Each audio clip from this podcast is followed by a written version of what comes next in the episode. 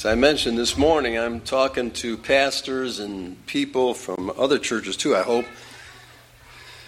uh, as well as us tonight, as I want to bring another message. If you'll take your Bibles now and turn to the book of 2 Corinthians 8 and verses 9 through 11, I want to bring a second message this evening on the subject of things that worked. Things that worked.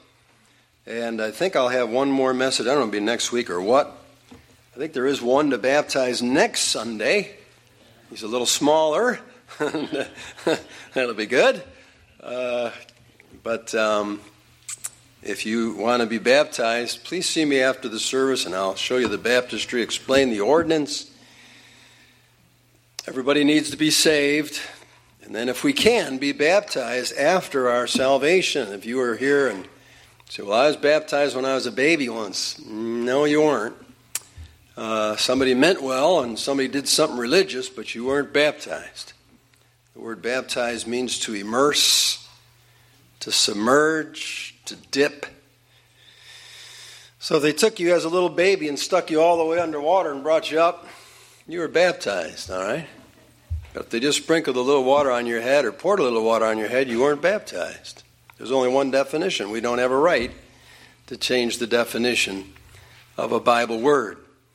So we need to be submerged or immersed or dipped. It's the only way to show outwardly that we believe Jesus died for our sins, was buried, and rose again.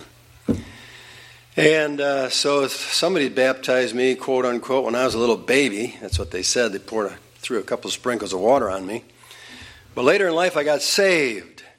And then after that, I got truly biblically baptized again.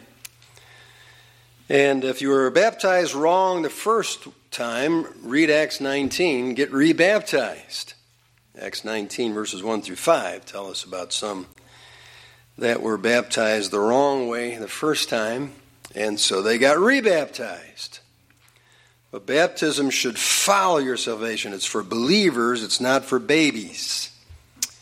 And uh, babies can't believe. Uh, so uh, feel free. I'll, I'll, talk to you more about that. I don't want to get off on that. Uh, tonight, I want to start with number four, which is faith, promise, missions giving. Faith, promise, missions giving. This morning, I began a little series of messages that I, I hope will help you as a congregation and has helped our church. These are things that have worked. As I mentioned, we have done a lot of things that didn't work. Our church has done some things that didn't work, but after 40 years, there's some things that did work some things that did work, and I just want to focus on a few more tonight before we have the Lord's Supper. Number four is faith, promise, missions, giving. I said number one this morning marriage works. When we all as men will uh, dwell with our wives according to knowledge, honor them as the weaker vessel, be heirs together of the grace of God with them. Every man will work on his marriage. It says our prayers won't be hindered. But if we don't, our prayers will be hindered, and we talked about that number one. And so prayer is so essential to the ministry. It's the two main things a pastor should be involved in, as we said, was Acts 6 4. And Acts 6, chapter, uh, chapter 6, verse 4 says, We will give ourselves continually to prayer and to the ministry of the word. So don't chop down your prayer life and listen to the first message um, uh, men and pastors, we got to work on our marriages and be intentional husbands. Number two was fasting. Fasting also accommodates and helps and strengthens prayer. Uh, there are some things Jesus said, Matthew 17 21, he said, This kind goeth not forth but by prayer and fasting. And by the way, most of the perverted new translations drop the words and fasting from their translations. And, and, and in doing so, Satan takes away uh, one of the po- most powerful tools that God has ever given the church, and that is men and women who fast. And uh, so, if you don't have the word fasting in your Bible in Matthew 17 21, you have the wrong Bible. And uh, Satan is just, just he's, he's, all over those other translations, uh, weakening the church, dumbing us down. And uh, we need to say no to it. Say no to it and stick with your old King James Bible. That's the one with all the words still in it. And then caring this morning uh, is something that works. We've noticed in our church when, when people really care about the congregation, not just the, the pastoral staff, but everybody cares about each other. Not just be friendly, but cares. That works. And that compassion makes a difference. Number four tonight faith, promise, missions, giving. In 2 Corinthians 8 and verses 9 through 11, the Bible says, For you know the grace of our Lord Jesus Christ, that though he was rich, yet for your sakes he became poor, that ye through his poverty might be rich. And herein I give my advice, for this is expedient for you who have begun before, not only to do, but also to be forward a year ago. Now, therefore, perform the doing of it, that as there was a readiness to will, so there may be a performance also out of that which ye have. And so he's talking to the Corinthian church, which had failed to come through in their promise to give to help the poor a year earlier. They had made a promise and uh, they were in a little a southern region there in Europe called Achaia. And they had made a promise. And uh, Paul had come through and said, Hey, there's a great need for God's people in Jerusalem. They're very, very poor. And uh, will you help? As we gather offerings, would you help those that are in Jerusalem? They said, We sure will, boy. We're going to get behind this cause 100%. And they did nothing. So he went north from Achaia to Macedonia, that region, and there were some great churches up there the Thessalonians, the Bereans, the Philippians. Those churches were up in Macedonia.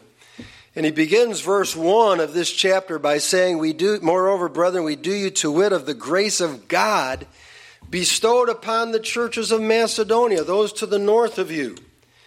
Notice God has bestowed His grace upon those churches. They have something your churches don't have the grace of God. And then it goes on, and, and Paul says basically, and I'm, I'm, I'm, really condensing a long story that's found in 2 Corinthians 8 and 9 and Philippians chapter 4. Study it out. And so he says to them, he says, Look, God has bestowed his grace because I went up there after you promised to give and I said, Hey, the churches down south in Achaia are going to give. How about you? And they said, Yeah, we'll get in on it too. And they did. And as a result, and you can read about the Philippians and their model of giving in Philippians chapter 4. How they sent once and again under the necessity of the Apostle Paul, the missionary, and helped the poor. And uh, so now Paul's writing to the Corinthians saying, Hey, you said you were going to give, you didn't. I told them you were going to give. They said, We're going to, and they did. And as a result, those churches have the grace of God bestowed upon them. Yours don't. And he brings up Christ as the ultimate example of giving here in verse 9. For you know the grace of our Lord Jesus Christ, that though he was rich, and that's unfathomable how, how rich Christ was in heaven. You, you and I can't fathom how much he set aside to come and be crucified, as we will remember here in a little bit. He, he gave it all up. Why? For you, for me. Yet for your sakes he became poor. He came through Bethlehem, and, and you know the story, in Nazareth and Capernaum, and then finally down to Jerusalem, and where he ministered. And why did Jesus become poor? That ye through his poverty might be rich. Well, if you're saved tonight, you're rich. I was talking to Pastor Alquist yesterday on the phone, and we were reminiscing. He started the same time I did, and, and he said, "Can you can you just imagine God reached down into a, a, a pile of dirt one day and picked me out of it, and what He has done for me and with me all these years. And I said, Yeah, it's wonderful. And he said, You know something? If all Jesus ever did was gave me eternal salvation, I would feel like the richest man on earth. And that's all I ever got out of this. But then to think that he cleaned me up and, and, and set my feet upon a solid rock and established my goings and used me these 40 years and and I was I was just amening him, brother. I said, You're right on. It is amazing how rich we have become spiritually through knowing Jesus Christ as our Savior. And he became poor so we could become uh, rich spiritually. And now he says, follow the example of Christ. He became poor for your sakes. Now let's us become poor or give so others can be made rich. And herein I give my advice, for this is expedient for you who have begun before you. You, you said a year ago you were going to do it, not only to do, but also to be forward a year ago. So he said, you know, you should not only be at the beginning point of your giving, but a year later you should be forward that.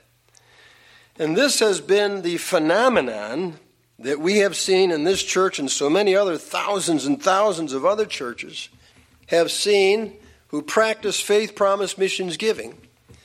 That so often those who begin will be forward a year later. They will say, You know, I think I'm going to give more and I think I'm going to give more, and I think I'm going to give more. And, and they, they never find themselves capable of outgiving the Lord. The Lord gives and gives and gives and gives and gives, and it ends up becoming uh, hilarious. In the next chapter, chapter 9, verse 7, it says, Every man according as he purposeth in his heart. Now, this is missions giving, giving to the poor, which is almost the same thing. Uh, to us Americans, at least, when we give to missions, you're pretty much given to the poor uh, around here. Every man according as he purposeth in the heart, so let him give, not grudgingly or of necessity, for God loveth a cheerful giver. You ought to do a study sometimes on things that God loves. Just get your concordance out and find out specific things God loves. There's only a few mentioned in the Bible, of course, the world, every single person on earth. But one of the things God loves is a cheerful giver. God loves a cheerful giver. And the word cheerful here is the Greek word hilarious, from which we get the English word hilarious. It's the only time it's ever used in the Bible. God loveth a hilarious giver. And uh, some of you know what that means. Um, some of you, it, it, it's just absolutely funny. Uh, the kind of little contest God has with us, almost in fun, to see who can outgive who. And they begin to give, and by the end of the year, they have more than they've ever had, and then they give more, and then by the end of that year, they have more than they've ever had, and then they give more, and then by the end of that year, they have more than they ever had, and it just goes on and on and on and on and on. Now, pastors, we, our church is 40 years old, and we implemented faith promise missions giving 30 years ago. The first 10 years, our missions giving was paltry, almost pathetic. We started immediately by supporting four missionaries as soon as we started the church. I said, we're going we're to support missionaries, but we didn't have a plan in place to get everybody who wanted to be involved in it.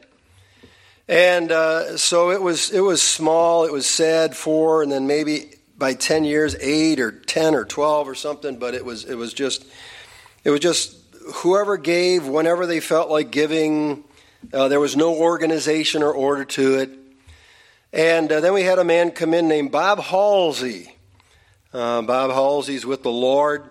He was with BIMI and uh, a great mission board in, in, our country. And he came in and, and I said, Would you uh, teach us about missions giving and about faith promise missions giving? He knew what that was. I didn't. He said, Sure, I'll come in and and he did a wonderful job. What a wonderful, gentle, gracious man of God he was. I don't know if any of you even remember him. Uh, but he taught on faith promise missions, and we, at the end of that time, had our first collection of cards, and I think we had committed like 20 or $25,000 to missions, and I was so thrilled. I, I didn't know what to do. I said, wow, we're going to give $20,000 this year, $25,000 to missions. This is amazing. Praise the Lord, that's so much more than what we gave. And immediately we were able to take on more missionaries. And I said, man, we got to keep this thing going. So year after year after year, for over 30 years now, We've had Faith Promise Missions Giving Stewardship Month in October. Many of you are involved in it. And to make a long story short, our Faith Promise last October was $346,000 for this year. Uh, our, our, our greatest commitment ever. And uh, we're not a large church, we're a country church, but we've given over $4 million since that time uh, to missions. And now instead of supporting four, eight missionaries, or 10 or 12, we support 158 missionaries in every time zone around the world. And uh, we look forward to taking on more. And uh, not just missionaries, but mission endeavors and mission trips. And we've helped plant churches, we've helped nationals, and besides those that we regularly support, and uh, it, it, has just kept increasing uh, year after year after year that it's, it's almost funny. It, it's almost funny. And the people who have testimonies who, who started out maybe giving $5 a month or a week, $5, and if I told you the amounts they give now because their faith has increased, uh, it would blow your minds. Many people in the church just just have increased and increased and increased, and what they give on a weekly basis now to missions would just absolutely blow your mind. Um, because it has been a tool. Now, listen, pastors, listen. It has been a tool that has increased the faith of individuals. In fact, it's, it's one thing that you can get involved with with God. And in fact, he, he says in Malachi, uh, it's the only time he ever says this. He says, uh, Prove me uh, tithes and offerings, he said, Prove me. Herewith, if I will not open up the windows of heaven and pour you out a blessing. I'm not saying there's not going to be hard times in your individual life and financial uh, life or even in the church. Uh, but let me just say this for the behalf of any pastors who might ever watch this and any, any dear people that are watching this, if you could encourage your pastor maybe to give it a listen. Uh, and and just, just from one person's experience, by faith, I took God by faith and said, We're going to do this. We're going to do this. Listen carefully. This has not hurt our general offering. This has not hurt our general offering. That's the biggest obstacle many pastors have about getting involved in faith promise missions giving. Is they're afraid it's going to hurt the general fund, that people are going to take from the general fund and give to missions, and the church is not uh, going to be able to go on. Um, if I could assuage your fears tonight, uh, as I, I leave as the lead pastor here three weeks from today, and I'll still be in the church as pastor emeritus and pastor at large. We got those definitions in your bulletin today. And, and I, I won't have authority anymore. I'll have influence and I'll give advice, but not authority. Um, and I'm ready for that. But as I leave, one of the things that blesses my heart is that the financial picture of this church is the best that it has ever been in its history. That means the general fund, the missions fund, and it's because we, and I've never done anything by myself, we have encouraged people to be involved in faith promise missions giving, to give to the Lord their tithes every week to the general offering, and then to, by faith, commit for a year to give towards missions a certain amount. Some start with a dollar or two or five or ten or whatever. Some can do more than that. And year after year after year goes by in so many of these people's lives, and they see the blessing of God on that, and the church does too. And for any pastors that are watching, since we started this, we have purchased seven different properties for cash, paid them off in cash. We've never borrowed a cent from any kind of a lending institution in the history of our church. We've bought those seven properties, four churches, two houses, one recreational field. We've renovated them for cash. We've started congregations. and God has given us pastors. And besides all that, we have about five people on our staff here that we pay uh, full time who don't have to be bivocational, all out of the general ministry. Now, I, I don't know what you think, but in this day and age, that's what I call a modern day miracle. To have a testimony like that. And I know a lot of it goes back to you and me praying and fasting, like I mentioned in the first message. I have prayed and fasted. I have not begged for money from this pulpit, but I've taken it to God on my knees and tried to carry that burden on my knees before God. He's a great God.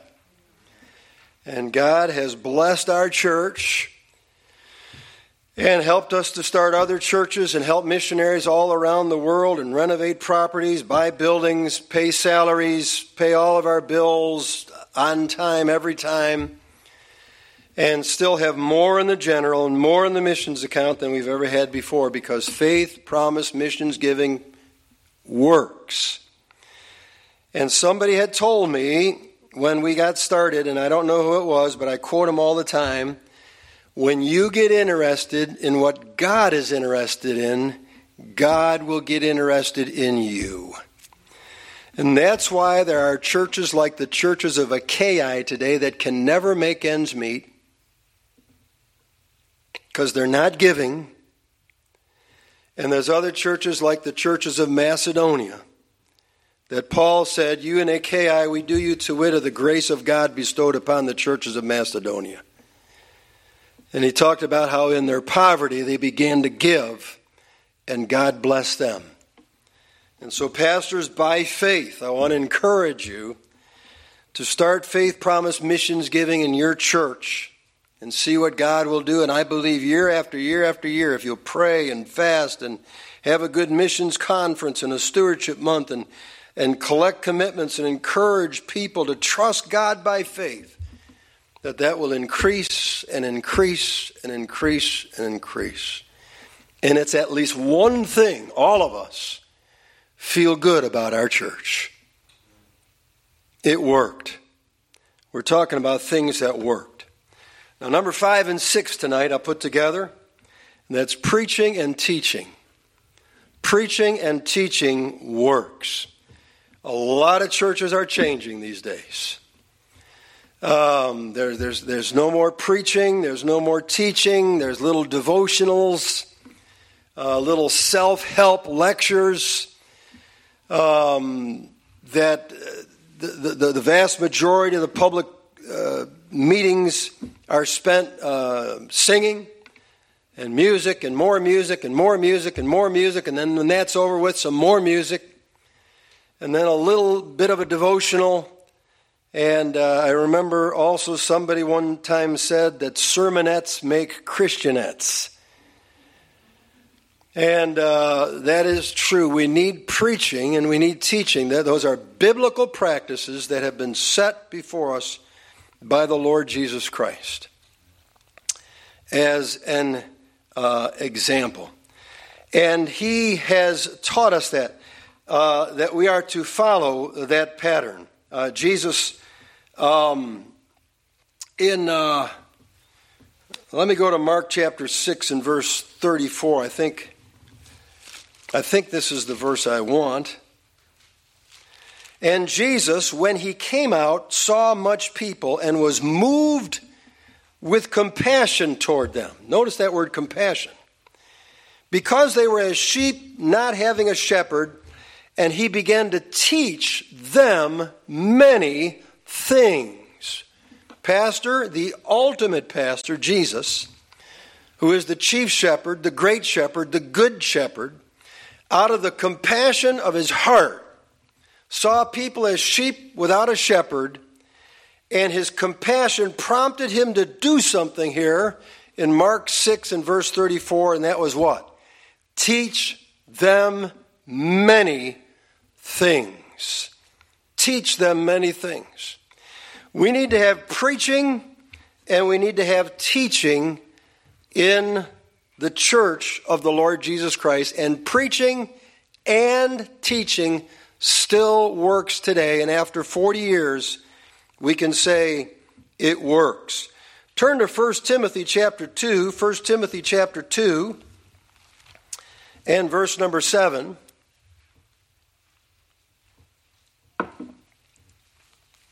1 Timothy 2, and so we need preachers and teachers in the church. 1 Timothy 2 7, where unto I am ordained a preacher and an apostle, that's a missionary. I speak the truth in Christ and lie not, a teacher of the Gentiles in faith and verity or truth. Notice three things Paul said. He said, I am ordained a preacher, an apostle, and a teacher. A preacher, apostle, a missionary, and a teacher. Now go to 2 Timothy chapter 1 and verse 11. A couple pages away. First, 2 uh, Timothy 1 verse 11. Whereunto I am appointed a preacher and an apostle and a teacher of the Gentiles. So the one he says I'm ordained, the one he says I'm appointed to do three things. I need to be a preacher, I need to be an apostle, that's one who goes out and reaches them, and I need to be a teacher. A teacher. Now we have to be careful as fundamental Baptists. And some of you don't know what I'm going to say right now, but some of you do.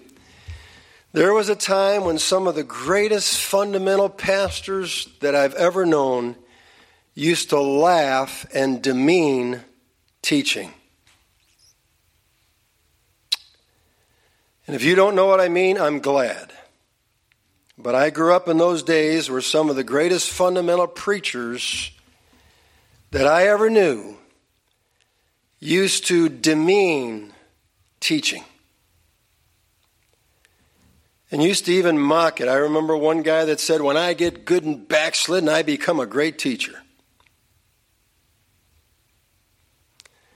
I believe he spoke on the behalf of Satan when he said that. And uh, uh, they would say, We need preaching, we need preaching, we need preaching. And they would even mock out the deeper things of God. They'd laugh at that. Churches looking into the deeper things of God. But when you mock out teaching or demean teaching or diminish teaching, you are diminishing the great commission of the Lord Jesus Christ. Jesus is the head of the church, not these great fundamental preachers from the past. And I believe the shallowness of our churches back then is why our movement fell apart. Because all people heard was preaching, preaching, preaching, preaching, preaching, and no teaching. Now, Jesus, because of his compassion, saw them as sheep having no shepherd, and it says he taught them many things. When you demean teaching, when you tear down teaching, you tear down the example of Jesus Christ and the true definition of compassion. One of the most compassionate things a pastor can do is teach his congregation many things. Many things. Teach. Do you know what the Great Commission is? Let me, let me read it to you. Um, right out of Matthew chapter 28.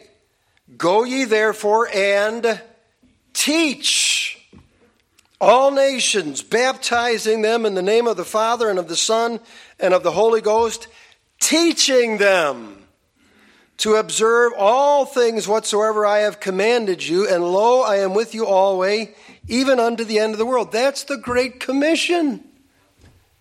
Teach all nations. Now we know in Mark's count, it, it, it uses the word preach the gospel. Teach all nations, then baptize them, then teach them to observe all things whatsoever I have commanded you. Anything Jesus has commanded through his own words and red letters, or he continued his commands through his apostles and their writings, we are to take all those things and teach the body of Christ how to observe them. And as a result, we have a lot of preaching, even to this day, a lot of preaching, which is, is, is, is scriptural. But it can be very shallow without teaching. Boy, back in the days of the Great Awakening in America, they would have revival meetings followed, and sometimes the revival meetings would go two or three weeks, followed by two week Bible conferences where teachers would come in to the new converts and teach them in Bible conference. Now we don't have either. We don't have either. And Jesus, the, the, the great commitment, if we're, if, you, if we're not teaching them to observe all things whatsoever I have commanded you, then we're not following the great commission of our Lord and Savior Jesus Christ, the head of the church. The head of the church. So we need preaching and we need teaching. And we should not laugh at the deeper things of God. I'm glad the Holy Spirit gave me enough sense when I started to glean from these great preachers all the good things they were teaching me, but to reject and to spit out the bad things they were saying. And I became a teacher of the Bible from day one in this church, as well as a preacher of the Word of God. And I have tried to dwell on some of the deeper things. Why? In 1 Corinthians 2:10 it says this, "But God hath revealed them unto us by his Spirit, for the Spirit searcheth all things, yea, the deep things of God." To mock the deep things of God is to mock the ministry of the Holy Spirit in the body of Christ.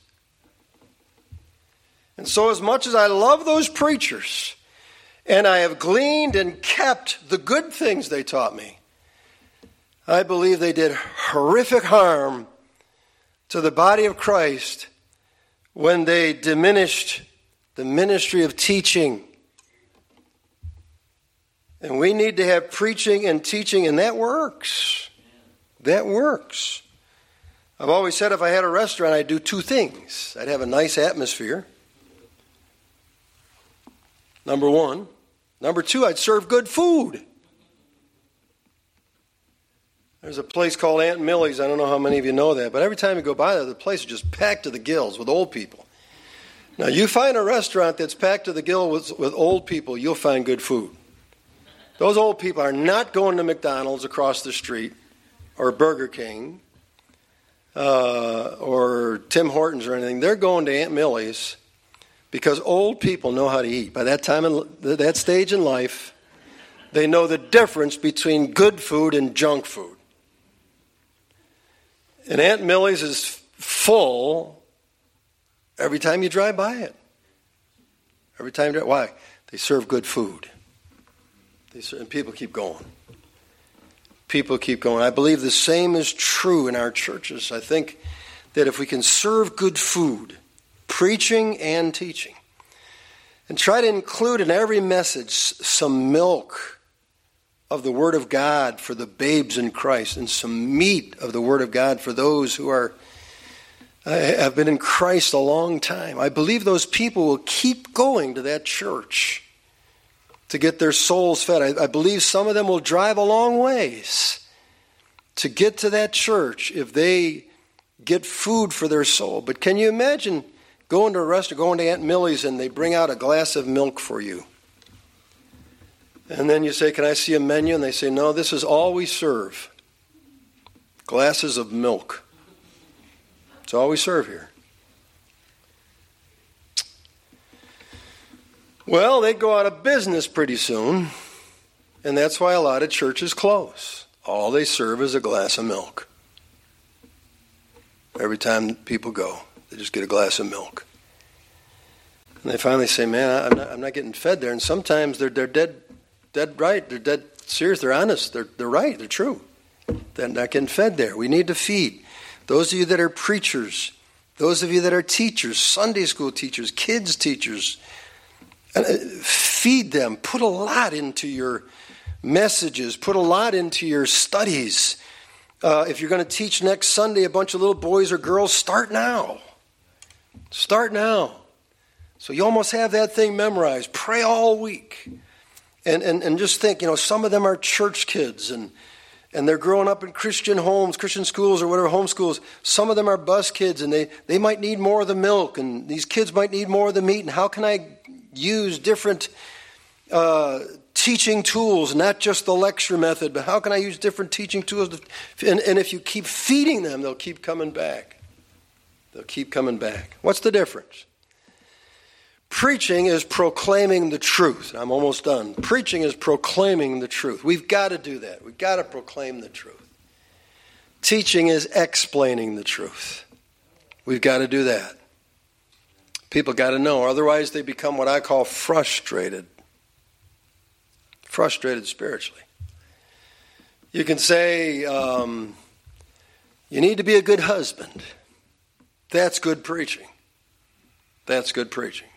But if that's all they get, they'll just walk out frustrated and say, I need to be a good husband. What does that mean? What does that mean? But teaching explains it. As I mentioned, I don't have time tonight, but as I mentioned, I, I, I studied it out myself one time, and I, I, found 12 different requirements of a husband towards his wife. And, and as you go through those 12, and here's how you do that.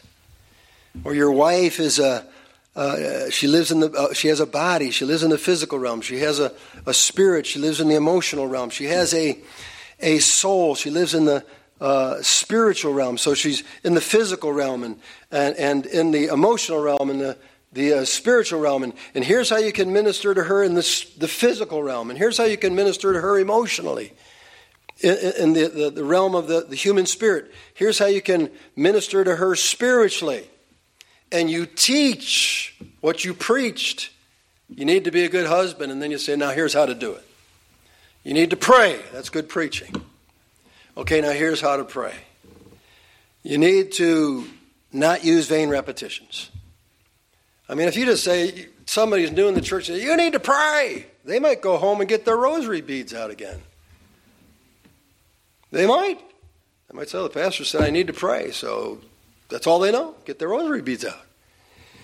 But then you say, now Jesus taught us not to use vain repetitions. And Jesus taught us to go into a closet, which means find a private place and get down on your knees or prostrate yourself or walk around with your hand, whatever, whatever posture you're comfortable with, and pray to your God in secret.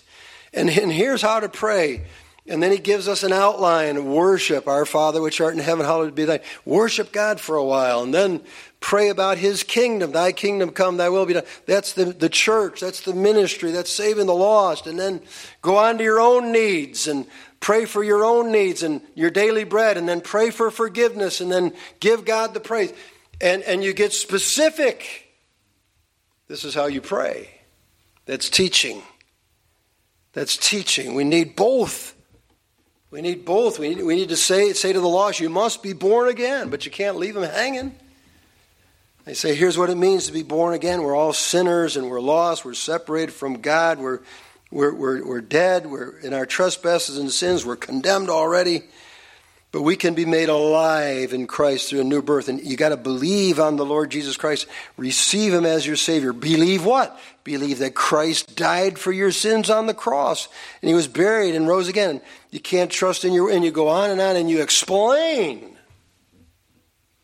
We've got to have preaching and teaching. The, the first time the word pastor is ever used in a positive way is Jeremiah 3:15, one of my life's verses. And I will give you pastors according to my heart, mine heart, which shall feed you with knowledge and understanding. That's the duty of pastors assistant pastors, associate pastors, feed people with knowledge. That's the facts. Understanding how to use the facts in your particular life. And there's so many other subjects that I could illustrate. Stewardship. I just mentioned about faith promise and and tithes and offerings and what that means. And we have all these these these promises. In uh, 1 Peter 4:11 I think this is my last verse. Of course, the Bible says to, to Timothy, preach the word, be instant in season, out of season, reprove, rebuke, exhort with all long suffering and doctrine. 2 Timothy 4 2. Yes, we need to preach the word. But if we're not teaching, if we're not telling men how to be a husband, how to be a good wife, how to raise your children, how to handle your finances. And, pastors, if you don't know those things, you can bring people in who know those things. And uh, why do we believe the King James Bible is the Word of God and have somebody come in and teach on it? Uh, you need to be a soul winner. That's good preaching. But then you need to have some teaching on that. Okay, here's how you would go about and do that. And, and I don't have time to illustrate, but in 1 Peter 4, uh, this is another verse that, that profoundly affected me, and I'll close with this. It says, If any man speak, let him speak as the oracles of God. Wow. If any man minister, let him do it as the ability which God giveth. I obviously didn't have the ability some other men have had. But I tried to minister in the ability I had. That's all God's expecting of me. That's all God's expecting of you. But it says, if any man speak, let him speak as the oracles of God. And it's not talking to pastors there, it's talking to all of us, but still. You know what an oracle is? This blew my mind. I wish I'd have known this 40 years ago. An oracle is a brief utterance. Oracles were generally brief, but it's literally where you're speaking on the behalf of God. And if I made one mistake, and I made a lot, like I said, I used to preach way too long when I was first starting. If I was starting all over again, I would preach short, short sermons. I would. Uh, too many people over the years, honestly, too many people left the church and said, That guy's too long winded. Never came back again.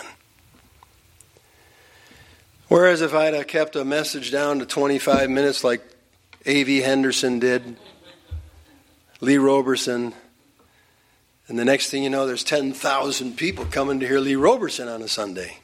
He preached 22 minute sermons. I've heard A.V. Henderson. I, have I've, I, when they were, I heard them both when they were alive. Man, they would hit the pulpit preaching. No nonsense. They would take off on a very short runway, and they'd be into it. And, and man, they would say more in 22 minutes, 25 minutes, and some of these loudmouths would go on for an hour and a half. And uh, you were fed well. You were fed well. If I could start over, I would, I would, I would do that.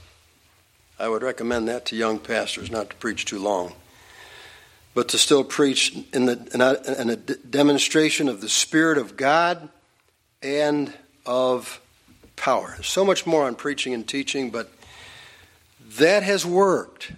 That has worked. Preaching and teaching. You don't have to get rid of that. There's still tools that are in the New Testament that are scriptural that God will use in this day and age. The foolishness of preaching. Say that. We saw that yesterday morning at breakfast.